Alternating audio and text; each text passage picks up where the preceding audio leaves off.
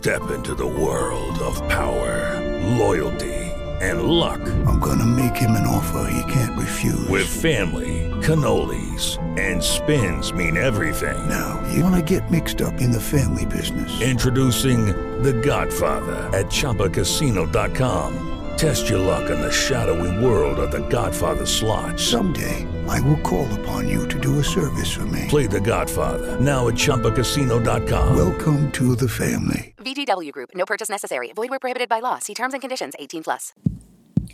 You're listening to the Moms as Entrepreneurs podcast, where moms are provided the resources and tools to excel in business and in life with your favorite moms as entrepreneurs Jasmine Sims, owner of the award winning Scrub Nail Boutique, and Tamara Lucas, the business doctor. Interviewing. Um, today episode is going to be just a tad bit different, but it's really exciting. So last week, which was August the I'm sorry, I gotta look at the calendar. So I had a chance to actually um, attend the National Urban League conference, and it was hosted in Baltimore, Maryland, and it happened on August the 13th.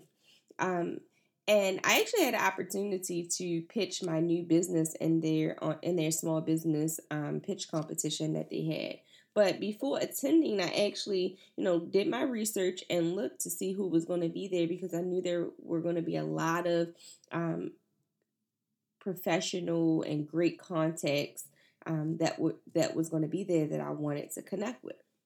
Well, excitingly, I found that Miko Branch, who is the co-founder of Miss Jessie. So, if you use natural hair care products, you probably know who I'm talking about, and I absolutely well, I know Jasmine and I both absolutely love Miss Jessie products. Um, so it was really important that I had a chance to connect with her and interview her for the Moms as Entrepreneurs podcast. And that actually happened. So I'm gonna um, actually play our interview, but before we before I play the interview, I do want to talk more about um, Miko's book. And if you haven't picked up her book, the book is called Miss Jessie's Creating a, a Successful Business from Scratch Naturally.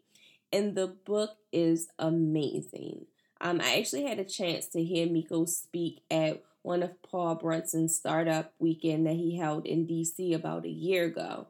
And it was such an honor to be in her presence because she's really, really a powerful um, lady. She she has gone through so much and she has definitely been able to overcome adversity and really excel in business. Um, so if you haven't um, gotten her book, there are a few things that I do want to point out in her book that she talks about that I really feel like as mom entrepreneurs or as an entrepreneur period that you can definitely benefit from.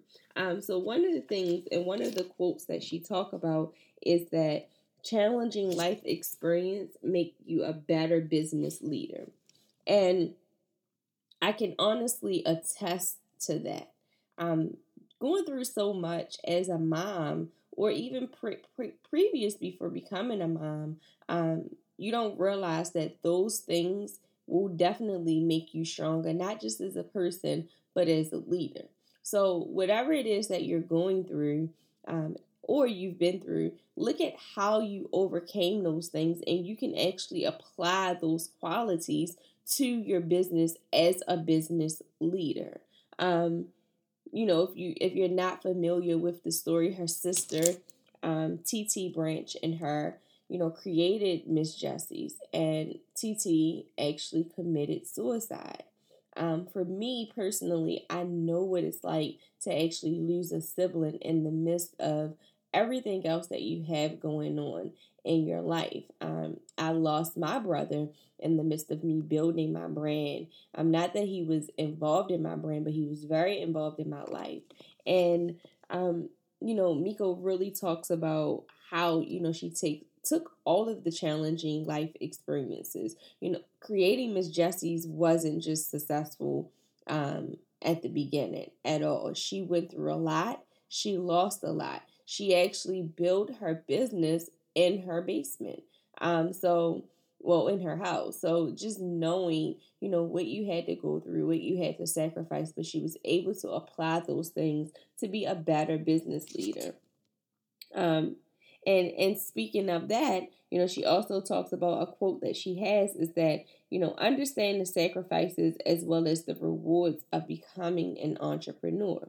Everyone thinks that you know, becoming an entrepreneur is just this wonderful experience. And it's sort of similar to becoming a mom. Everyone thinks that becoming a mom is just this wonderful experience. And not that it's not a great experience, but it can be very challenging at any level from the time that you find out that you're pregnant until forever, you know, with this child.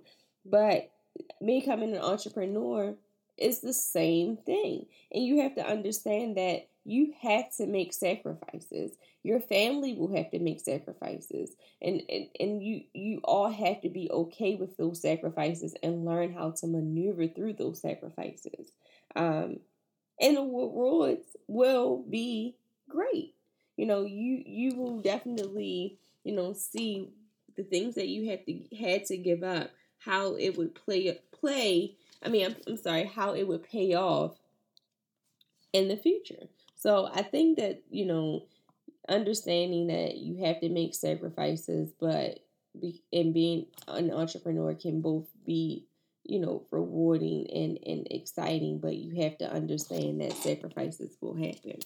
So one of the things that a lot of our moms that we come in contact with um, that email us, that comment on our, I'm um, not our blog, but on our Facebook, or just simply, you know, talk to us when we're out, they say that they are fearful of becoming an entrepreneur as a mom. And one, because they know that they are, um, they have to sacrifice a lot. And that balance part of being a mom is just fearful. You know, can I really balance all of this and really excel and do great things? Well, in Miss Jessie's book, in the book Miss Jessie's and Miko's book, she has um, a fearful checklist, and she says that you know there there's six things on this che- on this checklist that she has, and it says one. The first thing is to leap into the unfamiliar, but read up on it first. Educate yourself. You know, it's okay to be unfamiliar with a particular industry or in a particular environment, but do your research. The second thing is ask for honest feedback from someone that you trust. And this could be a twofold. So every time someone comes to me and asks me, well, is this a good business idea? I tell them, do your market research. And the best way to do your market research is to go out who you think your potential customer is and get their opinion. Um, but it's also to get honest feedback from someone that you trust because you know that they're going to give it to you straight. Um, the third thing she has on this list is that if your career is on autopilot, challenge yourself. Be uncomfortable with the comfortable. And I am one that advocates for this all the time. You have to be comfortable with being uncomfortable. In fact, if you are not uncomfortable, then you aren't doing something right. Um, I think that being uncomfortable is definitely uh, it, it it allows it, it lets you know that you are elevating you are in the midst of going much higher um, being comfortable you're going to be in the same place you're not doing anything different the fourth thing she has on this checklist is associate with diverse people who can teach you something new. Absolutely. Don't go into any type of business or in the world, period, thinking that you know everything and you won't need anyone's help. Please connect yourself with people that are doing other things that you may not be very familiar with and learn something new. You know, they can teach you so much. You don't know everything. I don't know everything. And it's okay. Number five is if you need to learn a skill, find a mentor or go back to school. People are afraid to go back to school, to learn a new skill, or to even connect themselves with a mentor. In fact, school gets the biggest, I guess, it, it people are always downplaying how school can help you. Oh, I don't need an education to be successful entrepreneur. But you do. You need to learn. Doesn't have to mean doesn't mean that you have to have a PhD or master's degree or even a bachelor's degree. But you have to have some type of form of education um, and learn something new to be successful. And the last thing is take calculated risks. The only thing worse than failing is refusing to try. How many times have we not set out, you know, we haven't actually done something because we are afraid. We're afraid. You know, if you don't try, you'll never know whether it's going to work or it's not going to work. So take those calculated risks. You know, Miko, you know, I hope that you have a chance to listen to this podcast and, you know, understand that your book really has a lot of just inspiration and education in it. And I thank you for creating this. It's really like my Bible.